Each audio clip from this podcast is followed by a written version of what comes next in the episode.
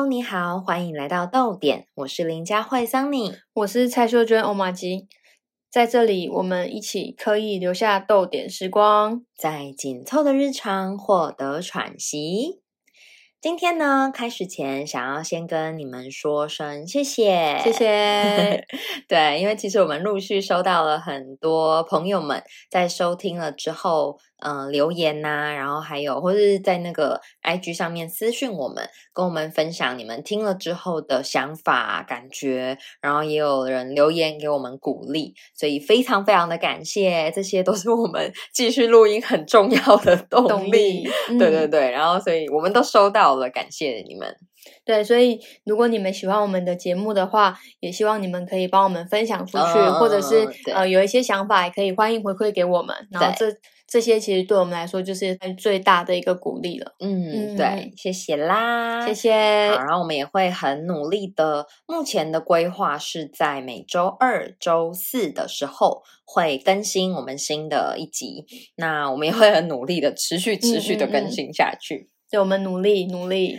好啊，那今天呢，要跟大家分享的主题是好聚好散，怎么这么难？好，反正呢，因为最近嘛，其实我相信大家很难不关注到，就是你即便没有什么在看新闻的人，因为最近好多好多呃伴侣在新闻媒体上面分开的情况，然后也有好多好多的情绪在发酵。对。就算你不看电视，好像从呃脸书啊、IG 上面也可以多少关注到这些事情嗯，或是其实我今天去咖啡厅的时候，就听到其实蛮多桌在讨论相关的事情。对，所以我觉得其实我们就一起来谈一谈啦。因为呃，在我的工作里面，就是我们其实会看到蛮多不同的关系。在谈分开这件事情，可能是伴侣关系，也可能是工作关系。对，那工作关系，很多人会觉得，那他跟好聚好散有什么关系？其实就是提离职。那尤其是在现在刚过完年嘛，大家领完年终，所以很多人是在想他要不要转职。那转职其实就是你要跟你的主管说你不干了。嗯，那我觉得这个困难的点就是你的主管能不能理解你为什么不要做了，他要不要放人啦？嗯，对对对，我就曾经听过一个情况啊，就是一对好朋友，然后他们其实很早就学生时代就认识了，所以两个人认识非常非常长的时间，然后他们也一起合伙开了公司，嗯，然后在开公司的过程里其实很顺利哦，然后因为两个人都非常的有才华，他们是做那个婚礼的。就是很多周边商品的那种设计、布置啊，什么等等的。对对对对，布置啊，或是那种婚礼都会送一些小礼品啊什么的。嗯，他们是做整个这个的设计。然后这两个人呢，其实非常非常的，真的都很有才华。然后设计的真的蛮漂亮的，就是我有追踪他们 相关的资讯。对，就是真的设计的非常的不错。所以其实两个人的公司也发展的很好，非常的顺利，然后也赚了非常多的钱。可是。因为其实很顺嘛，就很快的，大概两三年的时间，这两个就先称他们 A 跟 B 好了。A 跟 B 的想法呢，就开始有一点不太一样。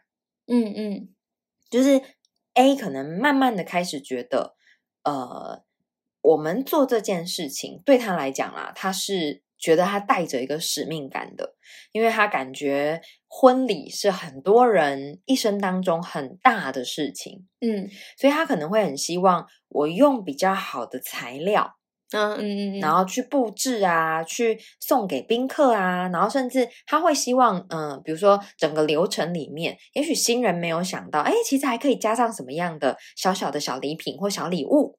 对他就会觉得，哎，好像他可以做这个提议，然后把这个项目再加上去。如果新人 OK，他就可以做这样的提议，然后再加上去。当然，当然，但是整个是包含在他们的服务的费用里面的，就不会额外再加收费用。嗯嗯。可是这个对 B 来说，哎，就不是这个意义了，是浪费钱是吗？对，浪费时间。对对，他就会觉得你会额外的多出了很多我们的开支。哦。对，然后他也会觉得。没有需要用到这么搞纲的 东西，因为有些画出来的设计图，它真的要实践的时候非常的费工，嗯，对，然后也可能会要真的要额外花他们很高的成本，对，所以对于 B 来说，他就觉得我们。开公司还是有盈利这个目的的，所以他还曾经跟 A 讲过说：“你可不可以脑袋稍微转换一下？就是我们现在已经不是学生时代了，你想要做到怎么多浮夸就多浮夸，然后多 over 多吧。”他说：“不是，你知道我们现在有员工要养，我们现在是反正他们两个就渐渐觉得两个人好像越来越走在不同的道路上，理念不太一样了。对，然后所以其实 A 就想着。”他想要提拆伙这件事，这个如果在亲密关系里面，我想就也一样是很困难的。对，嗯，像我就遇过一个一一对 couple 啦，就是他们在一起四年，他们是大学同学，嗯，就是很好，然后他们两个生活圈也很密集，就是分组报告啊，什么都会一起，嗯，不管怎么样都一起，就是分不开那种，嗯，然后他们后面就是男生就突然间提分手，是那种刹那之间，他们俩就不同组了。嗯，然后反正后来我们得知到的消息就是，其实好像也没有发生什么大事情。然后男生的说法就是，他觉得嗯，有点像你刚刚说，就他们的价值观好像不太一样。他觉得女生变了，或是他自己变了，所以他觉得能不能就在这边停下来这样子。嗯，那你可想而知，就是其实对女生那一方来说，其实那就很冲击，因为他。大学四年其实都跟这个男生是很密集、很就是很黏在一起的嘛，很要好的。对，所以那时候其实，嗯，女生这边其实，在面对要被分手这件事的时候，她其实是有非常非常多情绪的，就是包含那时候就是有比较多，有点像围攻神这个男生，嗯，比如说他就会说以前两个人。很辛苦的时候啊，没钱的时候，他怎么帮忙这个人？对，然后可能做报告的时候，男生在打 L O L，然后他就帮忙写作业等等的，就是讲打 low，对，就是他就做了非常非常非常多的事情。所以因为这样的言论一出来啊，我觉得大家其实会一面倒，就是会觉得哇，那没发生什么大事，有什么好分开的？所以对男生这个角色就有很多的不理解。嗯，对，所以我觉得好聚好散有一个，也有一个困难，就是因为在提分开或是要提拆伙这件事情的时候，会掀起很多内在的情绪。对对，第一个就是我们刚刚讲的嘛，我们两个没共识，没共识这件事情本身其实就会带来很多的失落，因为。一方想往前，一方想停下来，或是想走别条路了。嗯，所以那个失落里本来就会包含着很多，也许生气呀、愤怒啊、讨价还价啊，或很失望啊等等，很悲伤、很难过等等的心情。所以那是第一个很难的地方。对，第二个就是刚马吉提掀起很多的内在的情绪。我觉得。提分开的人和被提分开的人的那个心情，其实真的会有点不太一样。嗯，但除了我们刚刚讲同整性来讲，其实双方真的都会有失落的心情，可能都会有生气，都会有难过这样的情绪，但也真的会有一些心情是不太一样的。对，像提分开的人，我觉得比较常会经历到一个感觉，就是那种罪恶感，因为好像自己做错事情了。或是你在这段关系里面你是坏人，因为你是破坏这个和谐的人啊。不管在工作上也是，就你就是不续约，或者你不继续合伙了。对。然后在感情上就是，哎，我不要再继续跟你在一起了。所以我觉得，嗯，他可能就在这段关系提出分手之后，或是呃要拆伙之后，他会承受比较多对方的情绪。比如说我刚刚提的例子，就是女生她会有很多情绪的呃渲染，会渲染给他。我觉得那有一个困难啦，就是因为呃提分开的人呢，我们其实，在心里可能已经那个失落的过程啊，可能比被提分开的人更早就开始了。对他可能已经在心里面酝酿很久，这段关系的走向，他到底要怎么决定跟提出讨论。对，所以其实呃，假设我是提分开的人，可能对我来讲，也许我已经。有了这些心情，有了这些纠结，有了这些矛盾，也许已经两个月、三个月、四个月，甚至半年以上的时间，我可能是慢慢的，呃，自己消化这些情绪，跟这些情绪相处在一起，或者是我自己去厘清什么原因我想要提分开。对，所以在我身上，我可能已经走了好长一段路，然后我才来告诉他说。诶，我想要拆伙，我要离职，或者我才告诉他说，诶，我要分手。那么这个时候，对方对他来讲，那个是非常突然的。就你也许你自己经历了那个大半年的时间，他是此刻才开始，所以那个人一定会有砰，像火山一样很大的超不爽。对，所以像刚刚马吉提的那个承受啊，我其实觉得有一个困难是在这个部分，就是我们其实已经假设我是提分开的人，我们其实已经比我眼前这个要听到我跟他讲。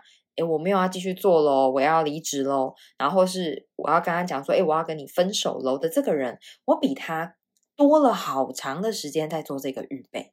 嗯，对，所以其实那也会连接到为什么我们刚刚讲，其实那种我好像做错事了，我做的事情是不是很不好？我是坏人吗？的这种罪恶感的感觉就会比较多。对，所以对于。被提分开的人而言，就像刚佳慧说的，就是他会有一个冲击，是因为他现在此刻才知道嘛。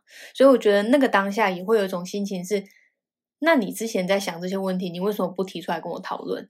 你觉得我们关系变了，或是你觉得我们的价值观不同，你为什么不说？就是我觉得被提分开的人，他好像有一种他被迫得接受这件事情。然后我觉得也很容易会联想到一个状态，就是那是不是我不好？嗯，所以你才不跟我继续走下去。对，然后我觉得也会伴随着一种，我觉得也许是一种羞愧感，就觉得蛮丢脸的，因为我是被丢下的那一个。嗯嗯嗯嗯。但这个东西究竟是不是连接在一起的？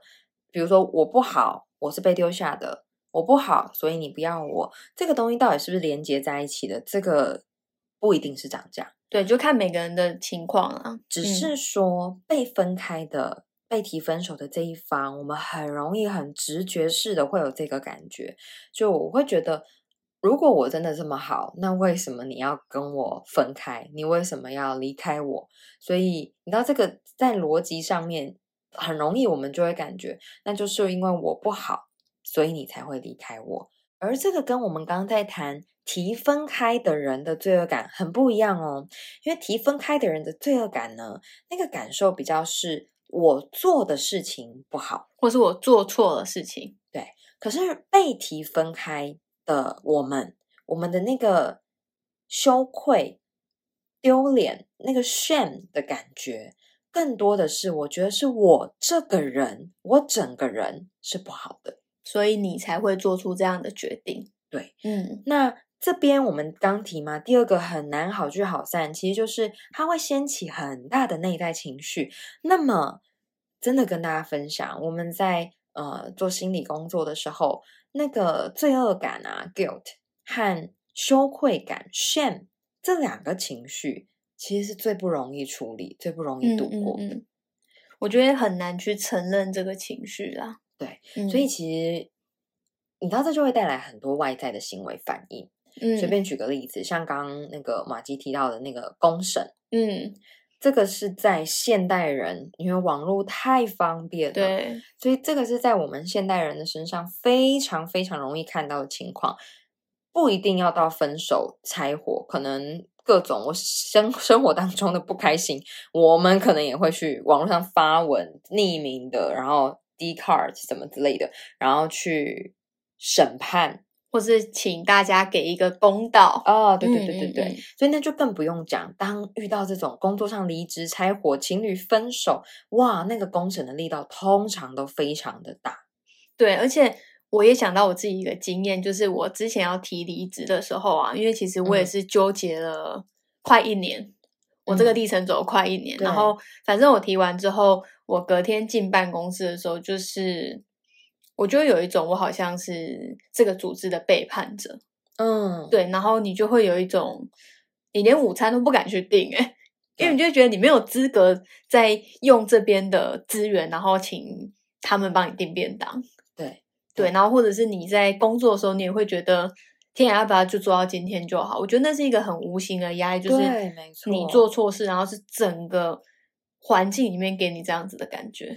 对，嗯，对，然后甚至也许别人也没有意思要孤立，对，可是我们可能就会自己觉得好像所有人看我的眼光都不一样了，对，就是你的小剧场会整个爆棚，哎，对，所以其实提分开和被分开的人内在其实都经历着很大的情绪波动。当然，内容上面所经历的情绪内容上面不太一样，可是其实都经历着非常强烈的情绪。对，所以就会衍生我们刚刚讲的嘛，有些人可能会用公审的方式，要讨一个公道，要大家选边站，非常容易就再衍生了抢资源这样的情况。好，那提到抢资源，我就回去连着我刚刚提的那个例子，就是那时候女生她在呃 Facebook 上面就有提到说以前发生的一些事情，然后她觉得男生这样子其实是忘记之前他们一起共患难的等等的一些情情况嘛，忘恩负义。对对对，然后反正后来因为。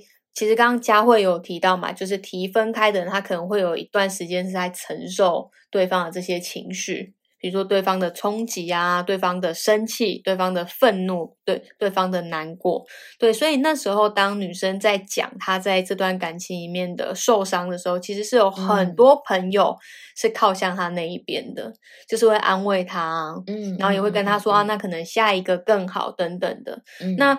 其实对于男生来说，那时候我印象中他是没有出来再多说什么的，很难吧？就是这时候你也说，其实我也很难过。然后我觉得那个情况下真的好困难哦，因为我也真的听过有人这样子安慰的时候，就哎我也很难过。然后那个安慰他的人居然直接跟他说：“那你干嘛要提分手？”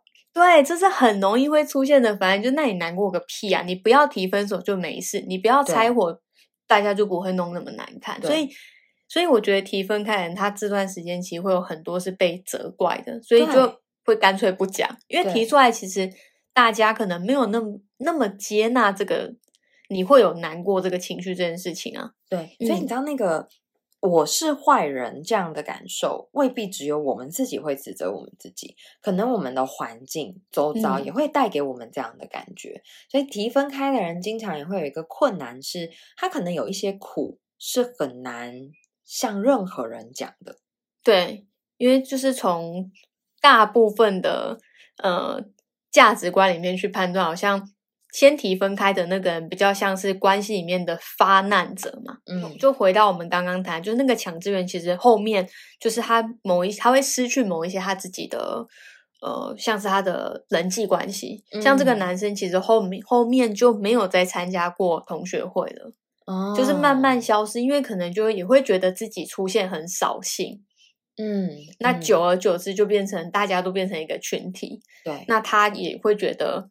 那他干嘛去参加？也不知道跟大家讲什么。嗯，那如果大家看到他，又想起当当年分手的事情，其实我觉得也蛮尴尬的。所以我觉得强资源有有一个部分，其实人际关系这个资源，其实又或者说他未必啊，他未必担心说大家会想到他们以前分手的情况啊、扫兴啊什么的。其实未必是这样，但其实对啊，就是已经那么久没有再回到这个群体里面，再回到这个团体里。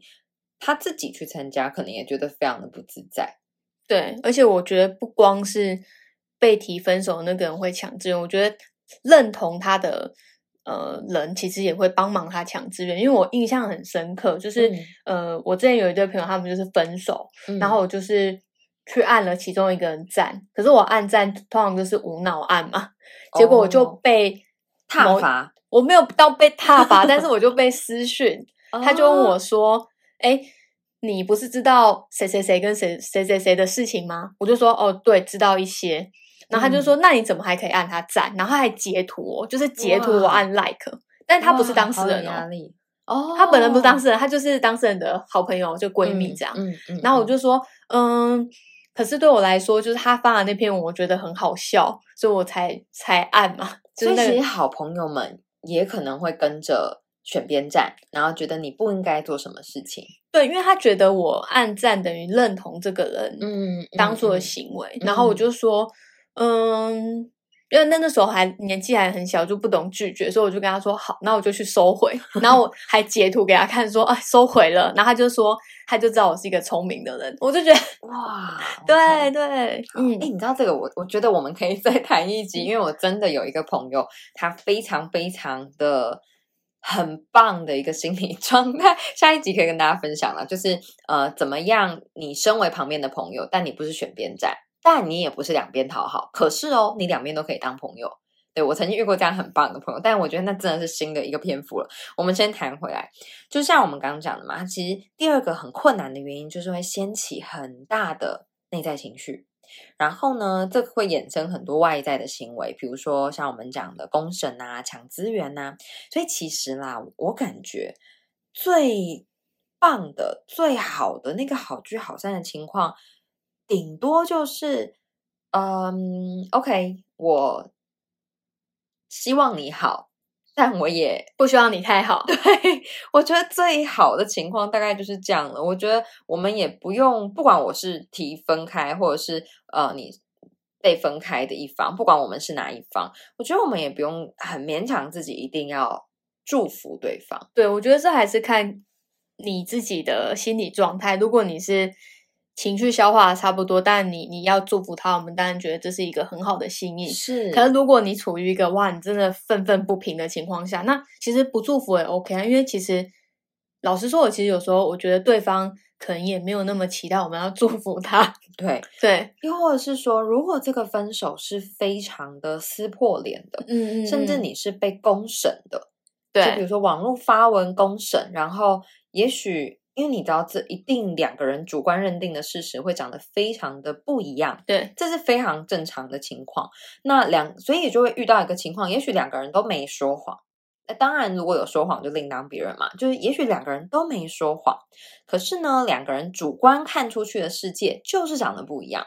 所以这个时候，当你发文。公审对方，然后甚至很带风向式的，它就会带来伤害。那在这样的关系，在这样的分手情况里，你要求某一方要能够祝福，那真的太困难了。所以不一定是这样的伤害哦。即便是你看，像我们刚刚讲，第一个困难就是我们没共识，这件事情本身就会带来受伤了。对，所以真的跟大家分享，不需要要求自己。一定要，我怎么还不能祝福他？他曾经跟我那么好，既然他提分开，我应该就要祝福他啊！其实也真的未必需要如此的要求自己，反而是我们很能够很如实的看到，究竟现在我的内在的状态是怎么样，我能够怎么思考这件事情，怎么感受这件事情，那我就尊重我自己是这个状态。对，然后我觉得。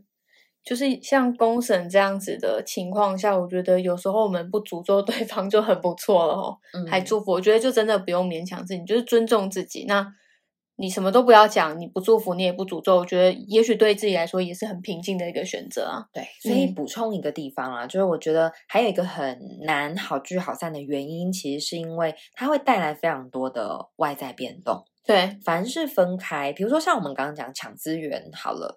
呃，也许我会失去人际关系，也许我会失去某些钱财，像我刚刚前面提的工作上的拆伙，那有可能是呃，对于你要来跟我拆伙，我可能会失去某些我固定的收入。对对，所以在这样的情况下，呃，外在的变动这些东西可能会很影响着我们的生活，到我的社交圈，到可能我的生涯，就这些部分。都会带来一些变化跟不一样，可是你知道，光是这里的变动，它会衍生非常非常多的东西。比如说，像我们刚刚讲，假设我的生涯变动了，也许会影响到哎我的结婚的时间，说不定也会影响到哎那我什么时候怀孕生子，或是我原本生命里头的规划等等。所以其实一个分开，它有可能会衍生非常多的外在的变动变化。对对对，所以整体来说，我们感觉那个好聚好散的困难，一个是说没共识这件事情本身就会带来好多的失落，那以及第二个掀起很多的内在情绪，比如说提分开的人，他会承受更多的罪恶感，我做错事了，我是坏人这样的感觉。那被提分开的人，我们可能会有。很丢脸，很羞愧，然后觉得是不是我这个人不好这样子的感受。嗯，那同时也会有第三个哦，它会带来很多的外在的变化变动，需要去重新适应。所以最后也跟大家谈一谈，那究竟你觉得分开呀，好聚好散什么样的情况，其实已经算是好聚好散了？我觉得真的就是你好好跟对方谈，然后我觉得。呃，我们自己也要有一个很清楚的概念。我觉得就是你要去跟人家谈这件事情本身，我们就没有办法去预测对方的反应要是什么。因为我觉得很多时候是我们也会期待我们提出的这个需求，对方要答应。嗯，对，这个很重要。比如说，也许我提出我想要拆伙，我提出我想要离职，或我提出我想要分手，那对方究竟能够？接受多少，能够听多少？也许我准备了很多我想讲的东西，嗯嗯，但那些东西未必对方能够听。那这个部分我们是很需要尊重的。然后或是他可能就非常的不爽啊，他就立刻 发文，立刻写了一篇长文控诉你怎么样忘恩负义，怎么样伤害到他。就你可能看了也觉得，嗯，他到底在讲什么？全部都从他的视角，从他的立场。嗯，对，那这个部分你也只能够对，那就尊重他。对，但我觉得如果对方是走到马上发文，然后就是要攻审你啊，或是里面有很多不是那么客观事实的东西的话，我觉得这时候其实要做的事情，我觉得不是只有呃承受或是忍耐啊，我觉得还是有一个心理设限，就是你要知道说你你愿意承受对方这样子的情绪多少，就是你还是要评估你自己的身心状态。有些人是。那个文它就越发越多，然后他整个心理状态是被击垮的。那当然，这样子的状态我们是不乐见的，所以你还是要保护好你自己啦。然后或者是想办法，可能真的就随着时间的流逝，你要稍微远离一下这样子的人。对，嗯嗯嗯，因为很多人在这时候很容易想要去回复，因为他就会觉得我不是你讲的这样，然后我就想要去回复。然后对方可能又会再回复，然后你又再回复，这会没完没了哦。所以如果真的已经走到撕破脸的情况，我觉得那个时候，呃，当然你为你自己澄清，也许需要法律资源，也许需要心理资源帮忙你。也许有一个基本的澄清回复，我觉得那个是很 OK 的。只是如果再来，因为你知道再往下非常容易都是很多的情绪的发言。对，我觉得这个时候大家真的就可以想一想，我是不是要停损在这里了？我是不是要停在这，设好我的界限，同时也慢慢的远离这样的对象？其实我觉得，当已经走到撕破脸的这个。局势的时候，其实我们真的要放下一个期待，就是对方要听懂我们的澄清是什么。因为我觉得他可能要放下这个期待，对对对，因为我觉得他可能已经在情绪上，他真的也没有要跟你沟通什么了。所以也许就像佳慧说的，就是你做一些基本的澄清，然后就停在那边了。对，你也只能尊重对方目前的情绪是长这个他就是要喷发他的情绪。那同时，相对的，你也会有你要承受的部分，比如说是这个状况带来的很不舒服，哎，那我们就回到我们的世界里处理我们自己的心情了。对，对，所以，我我们啦，我们其实，在讨论那个好聚好散的时候，嗯，因为我们的工作其实会看到各种情况的分开嘛，嗯，甚至我们也会协助，就是真的曾经有伴侣在我们面前谈。分开哦，嗯，对，嗯，所以在这个情况下，我其实感觉啦，尽可能的好聚好散，因为我们没有办法决定究竟对方的心理状态、心理成熟度，他的反应会是什么。因为现实生活中真的有人，只要你不顺他的心意，他就大爆炸。对，然后什么叫不顺他的心意？是我就是没有要拆伙，或是我就是没有要分手。嗯嗯嗯，或者是我就没有要你离职啊，只好像只能我来告诉你你走你滚我 fired 你。可是当你来跟我提的时候，有人是完全只要你跟我想的不一样，我就没有办法接受，我就要你付出代价。对，现实生活中是有这样子的人的，所以我们只能说，我们尽可能的跟对方好聚好散。那如果真的很不幸走到撕破脸的情况下，那。把自己的界限设立好，尊重对方的情绪，同时回来照顾自己的情绪，也慢慢离开这样的关系，这大概是很重要的事情了。嗯，就全身而退啦。如果是在你刚刚讲的那个情况下，好啊，那我们今天这一集跟大家谈好聚好散怎么这么难？我们提了几个很困难的原因，同时也跟大家分享有可能会带来的一些伤害是什么。那以及最后，如果我们希望可以尽可能的是好好的分开，那有哪些东西是我们要留意的？对，然后包含走到撕破脸的情况下怎么办？